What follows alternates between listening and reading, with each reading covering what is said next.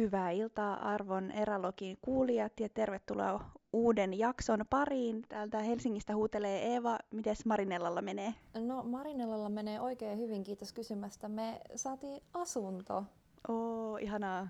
Joo, kyllä vaan. Nyt ei, nyt ei tarvitse lähteä täältä mihinkään, voi ihan rauhassa asettua Lakselviin. Ihanaa. No, miltä siellä talvi tuntuu? Vai onko siellä nyt jo niinku talvi? On, täällä on ihan talvi. Ja täällä on tosi paljon lunta. Äh, ihan eri keli kuin siellä, mitä ainakin somen perusteella on seurailu meininkejä. No ei, tällä viikolla oli jo ehkä jotain räntää tai sellaista, vai oliko se viime viikolla? Oho. En tiedä. Oho. No, talvi tulee väistämättä halus, jengi tai ei. Kaik- niin, kaikki kelit on taas nähty. Mm perus Helsinki. Mutta ei tänne. Mä näin kaksi riakkoa. Oho. Joo, oltiin käymässä Hammerfestissä ja automatkalla takaisin tullessa. Niin... Oliko ne jotenkin tosi hyvä meno? Niillä oli hyvä meininki. Mä yritin huitoa Hannulle, että tuossa on kaksi riekkoa, kato, kato, mutta mä menin jotenkin niin purjeisiin, että en mä saanut sanottua mitään. mä ajettiin ohi.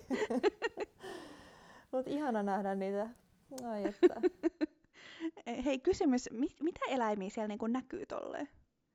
No täällä näkyy tosi paljon kaikenlaista. Mä en ole itse vielä nähnyt ihan kaikkea, mutta mä tiedän, että täällä on hirviä ja täällä on paljon kauriita. Okay. Ähm, ja kettuja on tosi paljon ja me itse asiassa viime viikolla nähtiin, kun ketunpoikainen jolkotteli keskellä tietä, ainakin kilometrin verran meidän kanssa. Mä en ole siis ennen nähnyt kettua niin läheltä, mikä on ihan mahtavaa. Mm. Keton jälkiä on paljon. Mulla on siis ähm, ihan tosi hyvät mahdollisuudet päästä ihan nextille levelille tässä kettukeitissä, kun mä en ollut niitä aikaisemmin nähnyt, niin nyt niitä on sitten ihan joka puolella. niin aika nopeasti sille nollasta top kettubongaajaksi. Kyllä vain, kyllä vain. Ja kotkia ja korppia on myös tosi paljon ja varmaan kaikkea muutakin, mutta pääsääntöisesti tuossa noin naapurin kaksi valkoista samojedia on pyörinyt jaloissa. Ne on kyllä hienoja. Niin, ne on päivittäinen koiraterapia tulee sieltä. Ne on tosi ihania. Hmm, Mutta joo, mitäs, mitäs siellä? Mitäs ottelet talvea varmaan, että pääset hiihtää? Pääsen hiihtämään. Jee! öö, joo, ei hiihtää. Öm, mitäs? No nyt on suunnitteilla tuohon joulukuun alkuun yksi retki Kreikkaan, mm-hmm. Josta puhun sitten ehkä vähän myöhemmin lisää, kunhan se on niinku ihan viimeistä yksityiskohtaa myöten ö, sinetöity, mutta mm-hmm. nyt siltä näyttää, että sinne mennään ja nyt mä niin tässä odottelen vielä viimeisiä vahvistuksia ja selvityksiä esim. paikallisilta bussifirmoilta, että kulkeeko varmasti bussit Mm-hmm. Niiden mielestä jotenkin tosi outoa, että mä kyselen niin kuin puolitoista kuukautta etukäteen, että kulkeeko tänä päivänä tämä bussi, jonka löysin nettisivuiltanne, ja ne ei niin kuin jotenkin ymmärrä selvästikään sitä, että miksi mä haluan tarkistaa, että meneekö joku bussi, ja mä en enää tiedä, että miten mä selvitän enemmän, niin kuin väännän rautalangasta enemmän, että ymmärrättekö, että olen tulossa sinne matkalle, ja jos tämä bussi ei kulje, niin joudun ottamaan kahden tunnin taksimatkan. En ole kovin kiinnostunut ai. siitä. Ai ai ai, toivotaan, että se kulkee. Joo. Joo, toivomme parasta. No, kuulostaa hyvältä. Odotamme lisätietoa tästä matkasta. Joo, jos ja kun se nyt niin kuin, tapahtuu, niin se on kyllä tosi siisti juttu. Mutta, mutta noi niin kuin bussiaikataulut ja tollaset on sellaisia, mitä mä ainakin välillä aina unohdan jotenkin, että tosi monissa paikoissa ne menee ihan hirveästi sesongin mukaan, ja niinhän ne menee kyllä täällä Suomessakin. Että sit jos sattuu menee silloin, kun ei ole sesonki päällä, niin, niin silloin niitä busseja menee tosi harvakselta ja silloin ne on vaan pakko tsekkaa etukäteen, että et meneekö ne. Nyt mulla on mm. esimerkiksi yksi reitti Portugalissa siellä rannikolla, jonka mä oon halunnut tehdä jo tosi monta vuotta, mutta aina kun olisi sellainen sauma, että nyt sinne voisi mennä, niin siellä ei ikinä silloin kulje ne bussit, koska mm. ne selvästi kulkee vaan jonain niin kuin tiettynä maagisena bussi-ikkuna-aikakautena, jolloin siellä kandee bussia ajella. Mutta se on nyt lykkääntynyt ihan sikamonta kertaa jo siksi, että että mä en ole vielä löytänyt keinoa, millä mä pääsisin Lissabonista sinne aloituspisteeseen ilman, että mä ottaisin taksin tai vuokraisin auton. Nyt kaikki Lissabonin asiantuntijat, tai jos teillä on jotain frendeisiä vaihdossa tai olette itse niin. ollut, niin auttakaa, auttakaa Evaa. niin, niin, jos, jos tunnette bussikuskeja Portugalista tai Kreikasta, niin soitelkaa. Kyllä, Erälogin Instaboxi on myös teidän käytössä. Oi, mennäänkö aiheeseen? No mennään, karmiva aihe. Yh menneen pyhämiesten päivän kunniaksi sä ehdotit tästä. Joo, olemme siis vähän niin kuin, ajan hengessä mukana ja karmivissa tunnelmissa. nimittäin me käydään tänään retkeilyaiheisia murhamysteerejä läpi. Me olemme molemmat valmisteltu yksi tapaus, josta kerromme kohta. Ja sitten voidaan varmaan vähän keskustella näistä ja sitten lopetetaan kuitenkin vielä johonkin positiiviseen, että kaikki saa vielä sitten tämän jakson jälkeen unta. Eli disclaimer, jos pelkäät yhtä paljon kauhuelokuvia kuin minä, niin nyt kannattaa varauksella kuunnella tätä jaksoa. Joo, kyllä.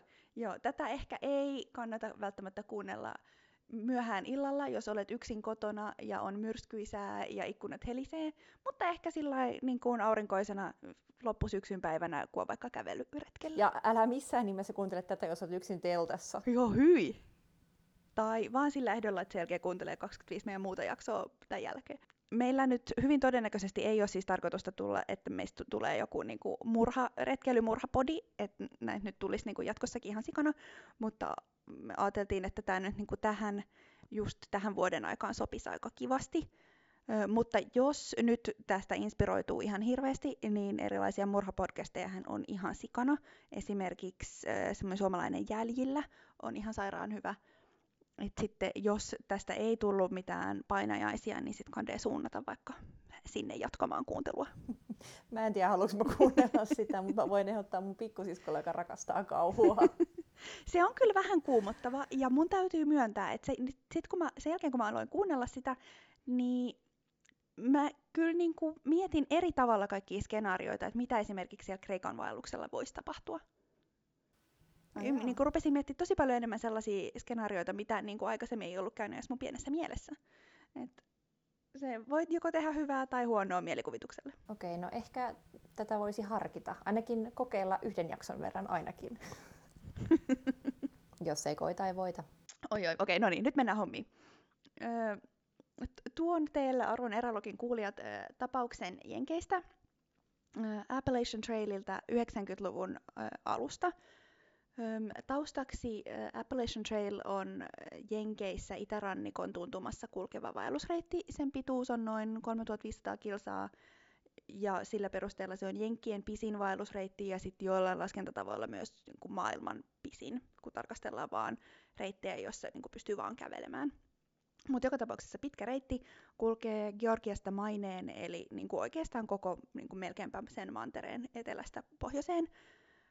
Se on saanut alkunsa 30-luvulla ja vuosittain noin 2 miljoonaa kävelee ainakin jonkun pätkän siitä. Suurin osahan ei siis todellakaan kävele sitä koko settiä, koska siihen menee vähän vauhdista riippuen ehkä about puoli vuotta, mutta noin 2 miljoonaa kävelee ainakin jonkun päiväretkiosan siitä vuodessa. Mutta, pitkä setti. Kyllä, pitkä setti. Öö, syyskuussa 1990 myös Geoff Hood ja Molly LaRue oli sillä reitillä. Geoff oli tällöin 26 ja Molly 25 ja he oli molemmat ö, töissä tällaisessa Kansasin, Kansasissa tällaisessa niin kuin kirkon ö, retkiä järjestävässä organisaatiossa, joka vei syrjäytymisvaarassa olevia nuoria ö, metsään ja luontoon ylipäänsä. Oli tavannut mm. täällä ja oli molemmat tässä samassa paikassa töissä. Geoffilla oli tosi paljon kokemusta vuorikiipeilystä Coloradossa, ja sitten puolestaan Molly oli viettänyt tosi paljon aikaa luonnossa Arizonassa, koska se oli ohjannut taideterapiaa lapsille. Eli molemmilla oli tosi paljon niin kuin, taustaa retkeilyn ja luontohengailun kanssa. Okay. Öö, ja tarina kertoo, että he oli ilmeisesti silloin keväällä 1990 saanut tietää, että heidän työsopimuksia ei jatketa toukokuun jälkeen, joten he päätti nostaa säästöt ja lähteä yhdessä vaeltamaan koska he vähän niin ajattelivat, että no, mm-hmm. et ei nyt ole mitään seuraavaa suunnitelmaa tässä tiedossa, että yhtä hyvin voi mennä kuudeksi kuukaudeksi kävelee ja pohtia sitten, että, että mitä tässä elämällä tehdään. Kiinnostavaa on, että he aloitti Mainesta pohjoisesta, eli he käveli tämän reitin niin kuin eri suuntaan kuin suurin osa. Suurin osa alostaa Georgiasta etelästä, mutta he käveli tämän nyt siis toiseen suuntaan. He kirjoitti säännöllisesti tässä niin kuin reitillä olevien majojen tai ne on ehkä niin kuin meidän näkökulmasta laavuja.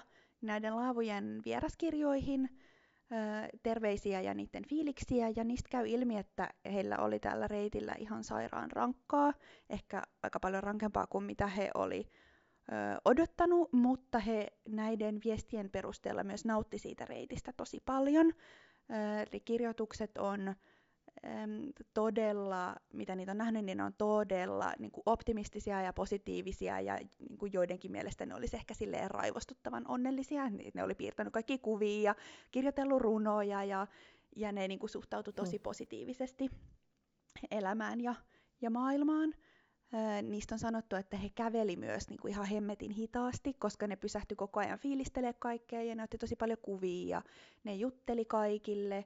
Et jos ne tapasi niin kuin ihan ketä tahansa ihmisiä, vaikka jotain vapaaehtoisia, jotka piti huolta siitä reitiltä, niin ne jutteli niin kuin aina pitkät pätkät ja, ja tälleen. Niiden matkanteko oli aika hidasta, että monet, jotka oli aloittanut niiden jälkeen, niin ohittikin niitä sit siinä matkalla, koska niillä niin kuin kaikki vaan kesti tosi kauan.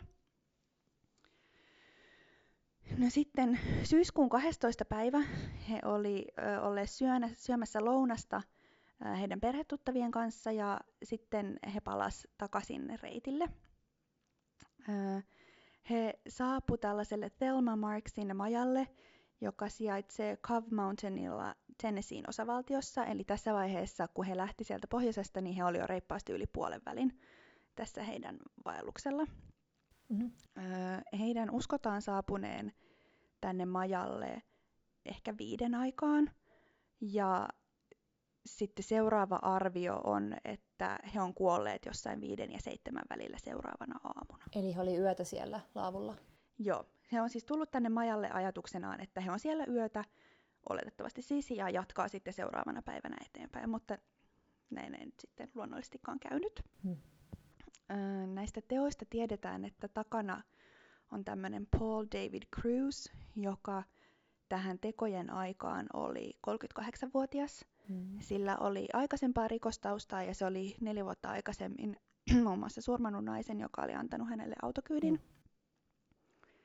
Sen jälkeen se oli jotenkin hengailu jonkun aikaa Floridassa, ilmeisesti pitänyt aika matalaa profiilia, ja sen jälkeen se oli jotenkin löytänyt tiensä Pennsylvaniaan, missä sellaisessa paikassa kuin Cumberland Valley – toi Appalachian Trail kulkee niin kuin isommilla teillä 16 mailin ajan. Se reittihän niin kuin su- tosi suurilta osilta kulkee ihan kokonaan pusikossa, mutta toi on ilmeisesti sellainen niin kuin pidempi pätkä, jolloin se kulkee enemmän niin kuin sivistyksen keskelle ja se on ehkä sellainen, mistä sinne on niin kuin helpompi liittyä sekaan. Sitten sellainen nainen kuin Karen Lutz näki tämän Cruisin kulkemassa siellä tiellä tolloin ja ajatteli, että toi ei, se ei varmaan ole niin kuin tavallinen vaeltaja, vaan ehkä enemmän joku niin kuin irtolainen tai joku koditon tai joku, joka vaan niin kuin muuten vaan hengoilee siellä. Yeah. Se oli päätellyt sen siitä, että sillä oli päällä flanellipaita ja farkut ja bootsit ja reppu ja sitten kaksi jotain punaista urheilukassia. Että se ei ollut niin kuin ulkomuodo... Niin, sillä ei ollut niin kuin sellaiset trendselit, mitkä perusvaeltajalla olisi. Ja sitten se oli ilmeisesti kai ajanut autolla sen ohi mutta nähnyt sen sitten vielä myöhemmin reitillä. Ja se on myöhemmin tämä Karen Lutz sanonut, että sillä miehellä ei todellakaan näyttänyt olevan mitenkään hyvät aikeet. Et sitä oli niinku vaikea silloin osoittaa, että mistä se fiilis tuli, mutta jotenkin tälle naiselle tuli sellainen fiilis, että niinku, tuolla miehellä on nyt joku paha aura. Mm. Niin, vaisto oli sanonut, että nyt tässä on jotain epäilyttävää. Mutta se ei ollut sit silloin kuitenkaan tehnyt mitään mitä hän nyt ilmeisesti niin kuin tässä vuosien saatossa on katunut aika paljon. Öö, mutta ei, vieläkään ei ole oikein varmaa tietoa siitä, että mitä siellä majalla oikein tapahtui. Tämän Cruisin puolustusasianajaja on silloin 90-luvulla jo epäillyt, että tämä Cruise on ollut jotenkin kaikenlaisissa aineissa ja siksi toimi miten toimi. Voi olla, että nämä Molly ja Geoff on tullut sinne majalle ensin ja sitten on ehkä tullut perässä. Voi olla, että siellä on syntynyt joku sanaharkka tai siellä on niinku tullut joku konflikti. Musta se kuulostaa vähän kummalliselta, jos nämä kaksi on kertaa ollut niinku ihan hemmetin positiivisia ja iloisia ja ystävällisiä kaikesta, mutta sitten jos toinen on niinku tosi aineissa, niin ei ikinä tiedä, mitä mm. tapahtuu. Mm. Mutta öö, ja nyt varoituksen sanana seuraavaksi kerrotaan, mitä, siellä, mitä heille oli tehty. Eli nyt jos pelottaa, niin kadde skippaa 30 sekkaa. Ö, mutta siis ö, kun heidät löydettiin, niin Geoffi oli ammuttu kolme kertaa. Tämän Molin kädet oli sidottu selän taakse, köysi laitettu kaulan ympärille. Ö, se oli raiskattu ja mm. sitä oli puukotettu kahdeksan kertaa. Et siellä on siis niin kuin selvästi tapahtunut kaikenlaisia asioita. Joo. No sitten tiedetään, että seuraavana päivänä tämä Cruise on jatkanut reitillä, mutta sitä ei ole sen jälkeen enää nähty niiden punaisten urheilukassien kanssa. Eli mm. voisi olettaa, että se on niissä kasseissa varmaan kantanut erilaisia surmavälineitä mukanaan. Sen sijaan sillä on ollut selässä tämmöinen vihreä Gregory-merkkinen rinkka, joka on siihen aikaan ollut aivan viimeistä huutoa. Ja tämä rinkka on siis aikaisemmin kulkenut Geofin selässä, eli se on ottanut sen Geofin rinkan. Öm, ja sitten se on sieltä jostain majan läheltä liftannut kyydin etelään menevälle isolle tielle, mistä se on sitten jossain vaiheessa tosi paljon etelämpänä palannut takaisin reitillä. Ja sitten se on jatkanut ihan normaalisti kuolema kävellen sillä reitillä, mistä voi vähän niin tulkita, että et sen ajatuksena on ehkä ollut tekeytyä ihan tavalliseksi vaeltajaksi sitten siitä eteenpäin. Mm. Okay. Mitä sitten? Sit, no sitten äh, samaan aikaan toisaalla äh, Geofin vanhemmat kuuli radiossa, että kaksi vaeltajaa oli tapettu tällä reitillä ja epäili heti, että no, ne on varmaan kyseessä nämä Geoff ja Molly ja sitten he soitti Mollin vanhemmille ja, ja he oli niin kuin, saanut saman intuition ja kuulleet tästä. Eli sitten he rupesivat järjestelemään hautajaisia ja muuta. Öö, ja sitten tästä suunnilleen samoihin aikoihin tämä Cruise oli otettu kiinni, kun joku yksityishenkilö öö, oli mennyt etsimään sitä reitiltä. Öö, ja sitten se oli tunnistanut sen rinkan, että hän on sen toisen miehen Aivan. rinkka, ja sitten se oli hälyttänyt viranomaiset, minkä myötä sitten tämä mies saatiin kiinni. Ja sitten samaan, silloin kun se otettiin kiinni, niin silloin oli sen rinkan lisäksi myös Geoffin kengät ja rannekello, että sen oli, niin kuin, ulkomuotokin oli muuttunut jonkun verran. Ja sitten lisäksi sen sormenjälki ja DNA oli kaikella, kaikkialla rikospaikalla, että se oli niin kuin, aika helppo yhdistää sitten lopulta. Mutta motiivista ei vieläkään tiedetä yhtään mitään. Ää, tätä tutkineiden asiantuntijoiden mukaan sillä oli ilmeisesti jonkunlainen persoonallisuushäiriö, ja se yhdistettynä se oli ilmeisesti vetänyt aika paljon viskiä ja kokainia, hmm. niin se on, se on voinut saada sen käyttäytymään väkivaltaisesti. Mikä ei tietenkään siis ole mikään hyväksyttävä selitys, mutta tämä on nyt niinku se, mitä epäillään. Ja myöhemmin tämä Cruz on tuomittu kuolemanrangaistukseen. Et hänet on otettu kiinni ja, ja tämä on tuomio. Oi et että ihan kauhea juttu. No aika karu, ja siis mua mietityttää tuossa niinku erityisesti se, että no siis ensinnäkin toihan ei ole todellakaan ainoa niin kun, vähän vastaavan kaltainen keissi tuolla reitillä. Niin kuin mun tietojen mukaan tähän päivään mennessä tuolla Appalachian Traililla on tapettu ainakin 11 henkeä.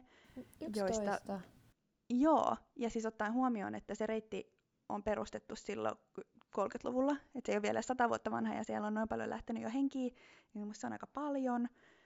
Öö, ottaen huomioon, että viimeisin näistä on ollut vielä tänä vuonna.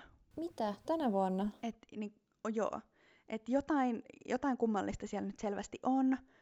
Mä en tiedä, liittyykö se siihen ilmaan vai juomaveteen vai liittyykö se siihen, että se niin monilta osin kulkee niin, kuin niin totaalisen syrjässä kaikesta, että kun tätä keissiä oli lähetty tutkimaan, niin siis poliiseilla oli kuulemma niin ollut ihan sikana haasteita ihan vain jo siinä, että he pääsivät rikospaikalle, koska sinne ei vie mitään teitä.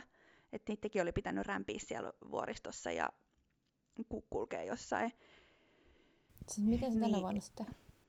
Siis ilmeisesti tänä vuonna olisi ollut vielä niin kuin joku sellainen keissi, mihin mä en nyt sit olisi perehtynyt mitenkään supertarkasti, mutta mun mielestä siinä oli jotain sellaista, että siellä oli joku henkilö käyttäytynyt ilmeisen häiritsevästi siellä reitillä aika pitkään ja kai uhkailu ihmisiä ja jotenkin niin kuin, että monet oli rekisteröidy, että tässä on nyt jotain kummallista. Öö, ja sitten mä en ole nyt ihan varma, että mitä siellä oli tapahtunut, mutta jotenkin se oli päätynyt siihen, että kai yksi henkilö oli kuollut ja yhtä oli haavoitettu tämän henkilön toimesta. Ja sitten oli vaan tosi paljon keskustelua siitä, että, että kun kaikki, niin kuin tosi monet oli tiennyt, että, että se henkilö on vaarallinen, niin miksei sille voitu tehdä mitään, koska varsinkin tuollaisissa niin pienissä retkiyhteisöissä, missä lähtökohtaisesti tosi monet yöpyy aina samoissa paikoissa, ja kyllä siellä niin kuin ihmiset vähän niin kuin tietää toisensa, jotka kulkee samaan tahtiin, mm-hmm. niin että miksei tälle pystytty tekemään mitään. No, mutta kun ei ole oikeita syytä, näitä näyttää syytä toteen. Jos kaikki niin... oli kuitenkin tiennyt, niin... niin. Tai että jos ei ole tapahtunut vielä mitään, niin... No niin. Huh. Oi ei. Jotenkin tosi surkeeta. No näinpä. Mä en tiedä, mitä tuossa tilanteessa sit kannattaisi tehdä. Niin kuin kääntyä takaisin vai, vai...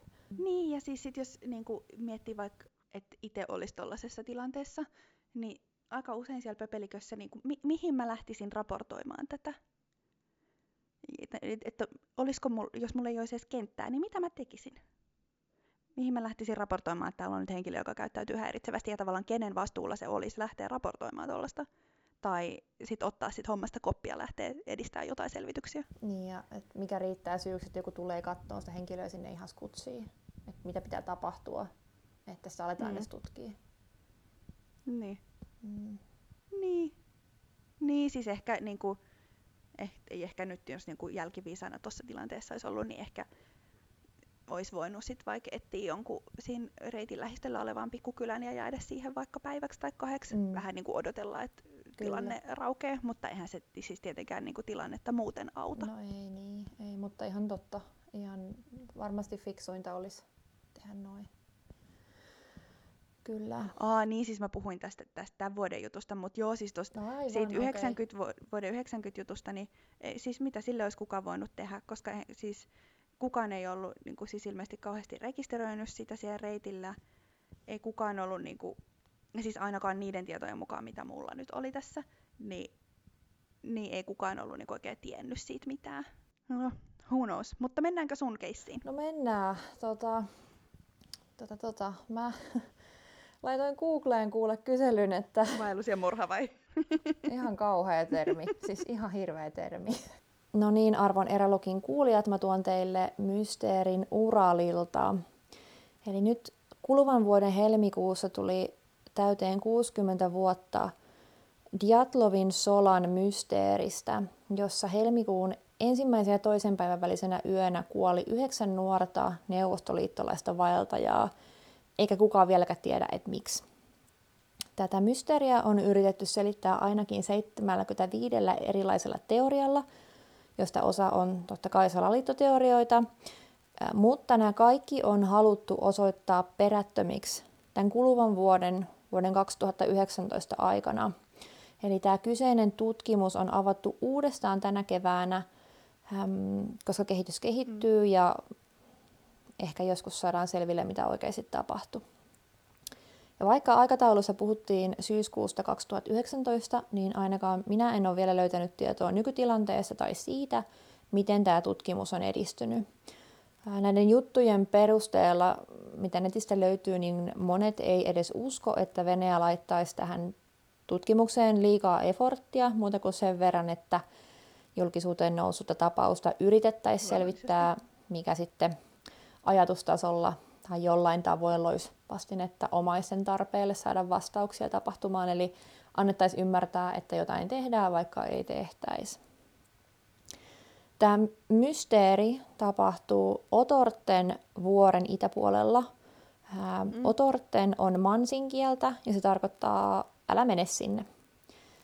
Tämä viereinen vuori, jonka solassa nämä vaeltajat kulki, on nimeltään Holat Shal, mm. myöskin mansin kieltä ja tarkoittaa kuollutta vuorta. Kuollut vuori on saanut nimensä siitä, että siellä ei olisi mitään metsästettävää. Mansit taas on suomalais-ukrilaista mansin kieltä puhuva kansa, ja yksi teorioista on se, että nämä mansit olisi rituaalinomaisesti tappaneet nämä vaeltajat. Eli he olisivat niinku hyökännyt heidän kimppuun. Ruumiit kuitenkin löytyy liian kaukaa mansien pyhänä pitämältä alueelta, joten tämä on suljettu pois.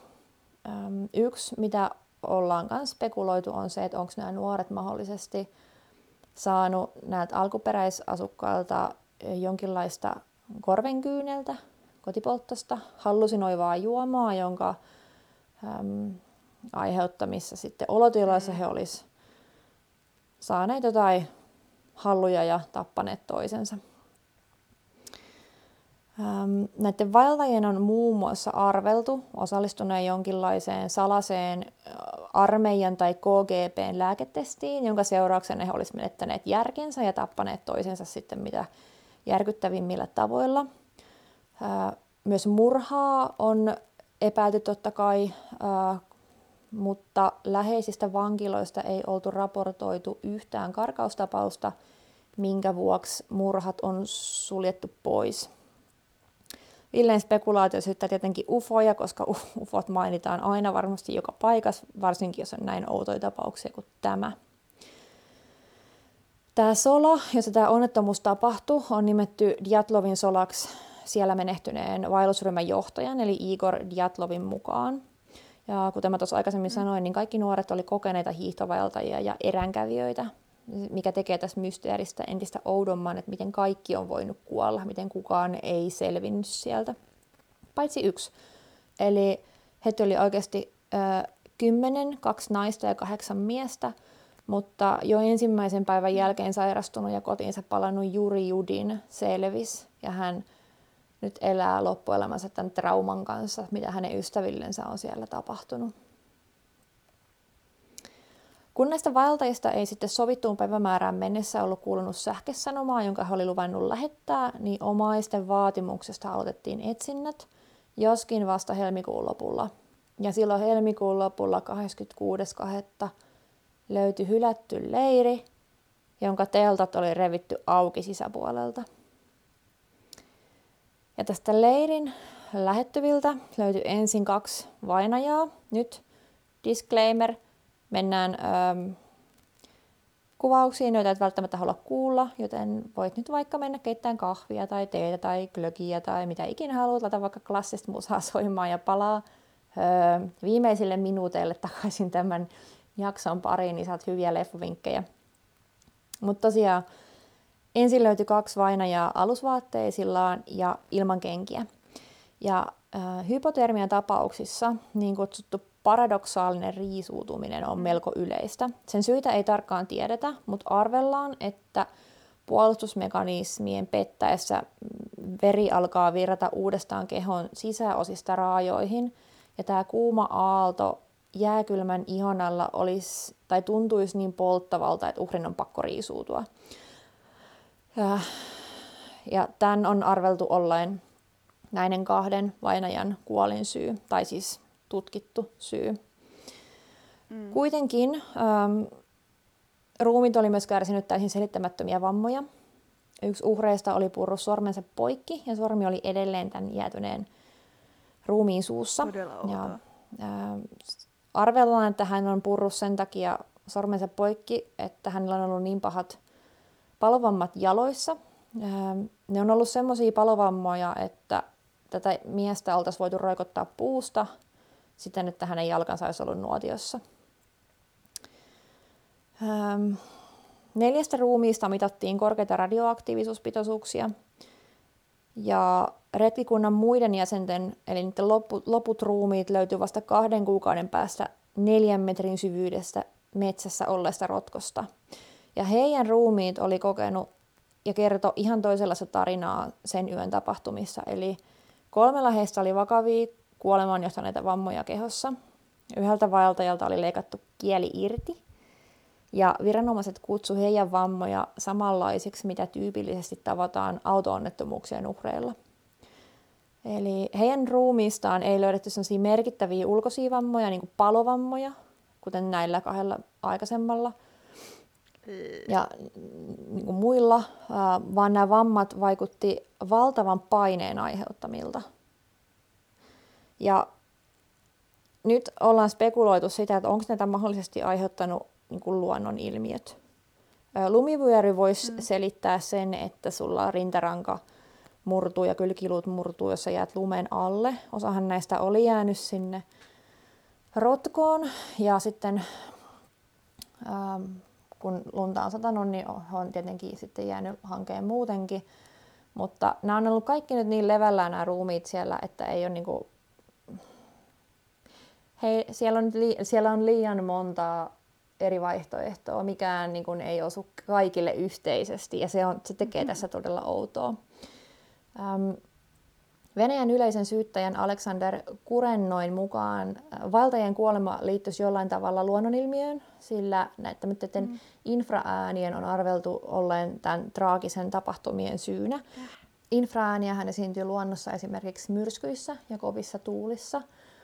Ja ähm, esimerkiksi sellainen katabalaattinen tuuli, jolloin äh, tuuli valuu vuoren reunoja alas ja kohtaa, niin se on ainakin aikanaan tappanut yhden rekikunnan Ruotsin Jämtlandissa. Ja tämä on ollut vuonna 1978, siitä ei olisi kauhean kauan. Okay.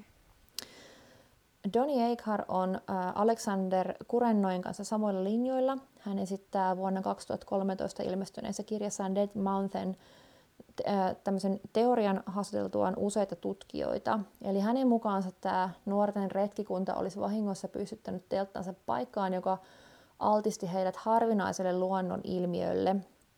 Eli tässä luonnonilmiössä vuoren huipun ylipuhaltanut myrsky olisi voinut saada aikaan Karmanin pyörreratana tunnetun ilmiön, jossa syntyy voimakkaita tuulenpyörteitä. Ja näiden tuulenpyörteiden aiheuttama ääni olisi vastannut ohikulkevaa tavarajunaa. Täh. Lisäksi nämä pyörteet olisi todennäköisesti saaneet aikaan myös kuuloalueen alapuolelle jääviä infraääniä, joiden vaikutuksia tunnetaan huonosti, mutta yhdessä mm. kokeellisessa tutkimuksessa on osoitettu, että infraäänet saa aikaan levottomuutta, pahoinvointia, kylmiä väreitä, surua, hermostuneisuutta ja silkkaa pelkoa.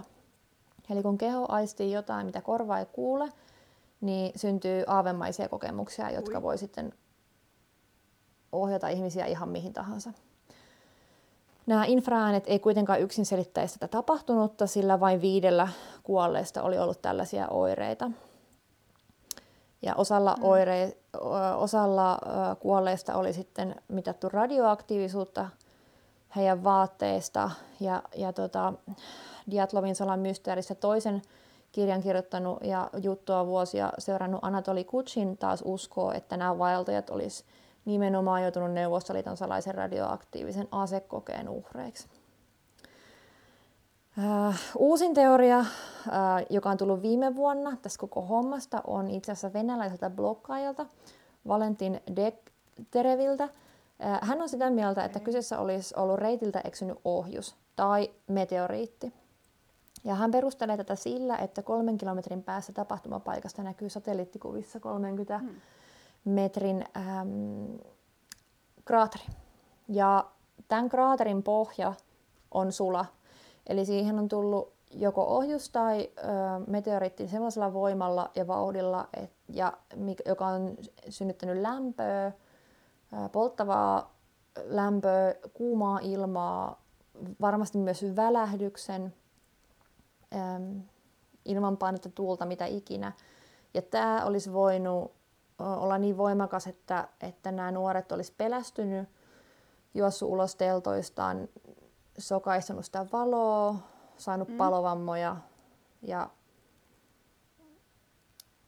olisiko se tuuli voinut repiä ne teltat auki, kukaan ei siis tiedä. Näitä on vaan spekuloitu ja näitä voidaan vaan spekuloida siihen asti, kunnes jotain pystytään näyttää toteen. Tästä itse asiassa on juttu myös Retki-lehdessä, jos googlaatte Voiko pelkoon kuolla, niin pääsette lukemaan tämän jutun. Ja jos tätä kiinnostaa lukea tästä enemmän, niin dyatlovepass.com on tämän mysteerin virallinen kotisivuosoite. Mm. Tästä on CNN julkaissut myös artikkelin tänä vuonna itse asiassa juurikin helmikuussa ja, ja, ja paljon löytyy kirjoituksia ja salaitoteorioita ja alien hyökkäyksiä ja mitä liian. Ei muuta kuin googlaa, jos, jos vaan siltä tuntuu.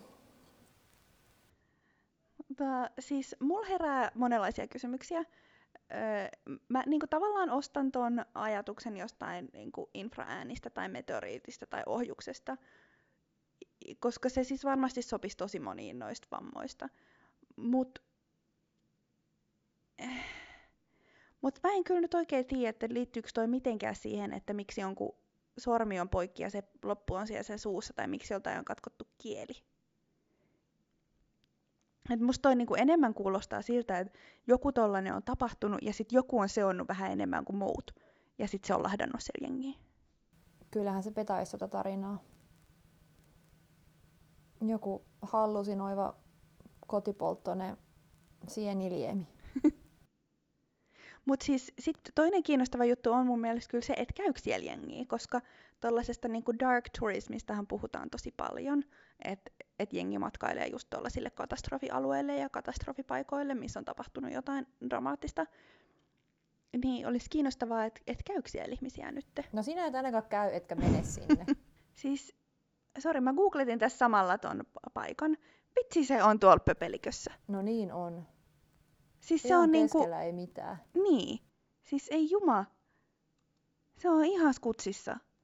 Toi Dead Mountain on ilmeisesti myös äänikirja. Mun täytyy ehkä perehtyä. Sitten ei kyllä varmaan saa unta enää koskaan. Mut uteliaisuudesta mä haluan tietää, kauanko Moskovasta kestää Et nyt oikeesti mene sinne. no en, en. Google sanoo driving not available. Et en ole näköjään menossa. Mutta mennäänkö positiivisempiin loppuaiheisiin? Sopii mulle. Meille oli tullut kysymys ähm, liittyen nalgeneen, niin vastataan ensin siihen. Me vastaamme ihan mihin vain. Yes, eli nalgene ja huulirasva, huono kombo, äh, eltaantuu. Ähm, mä pesen nalgenen oman juomapulloni siis ää, pesukoneessa ja en ole huomannut, että se maistuisi mitenkään pahalta sitä juoda siis sen jälkeen. Jos ette pese pesukoneesta tai teillä ei ole siis pesukonetta kotona tai tiskikonetta siis, niin peskää kunnolla harjalla tai sienellä ne kierteet sekä sitä juomapullon suusta että korkista, koska ne kerää monesti. Hei, haluatko kuulla jotain tosi creepy? Joo. No tuossa mun keississä, kun Jenkeissähän vaeltajilla on tosi usein tällaiset niinku trail nameit, että et ne ei mene siellä kulje niinku omilla etunimillään, vaan niillä on kaikilla vähän niinku lempinimet, niin arvaa mikä sen naisen trail name oli. No. No tietty Nalgene. Ei ollut. Oli! Mitä hemmettiä? ei voi olla. Okei, okay, anteeksi, mä keskeytin, nyt saat jatkaa. Nyt on ihan liikaa Halloweenia hei tässä jaksossa.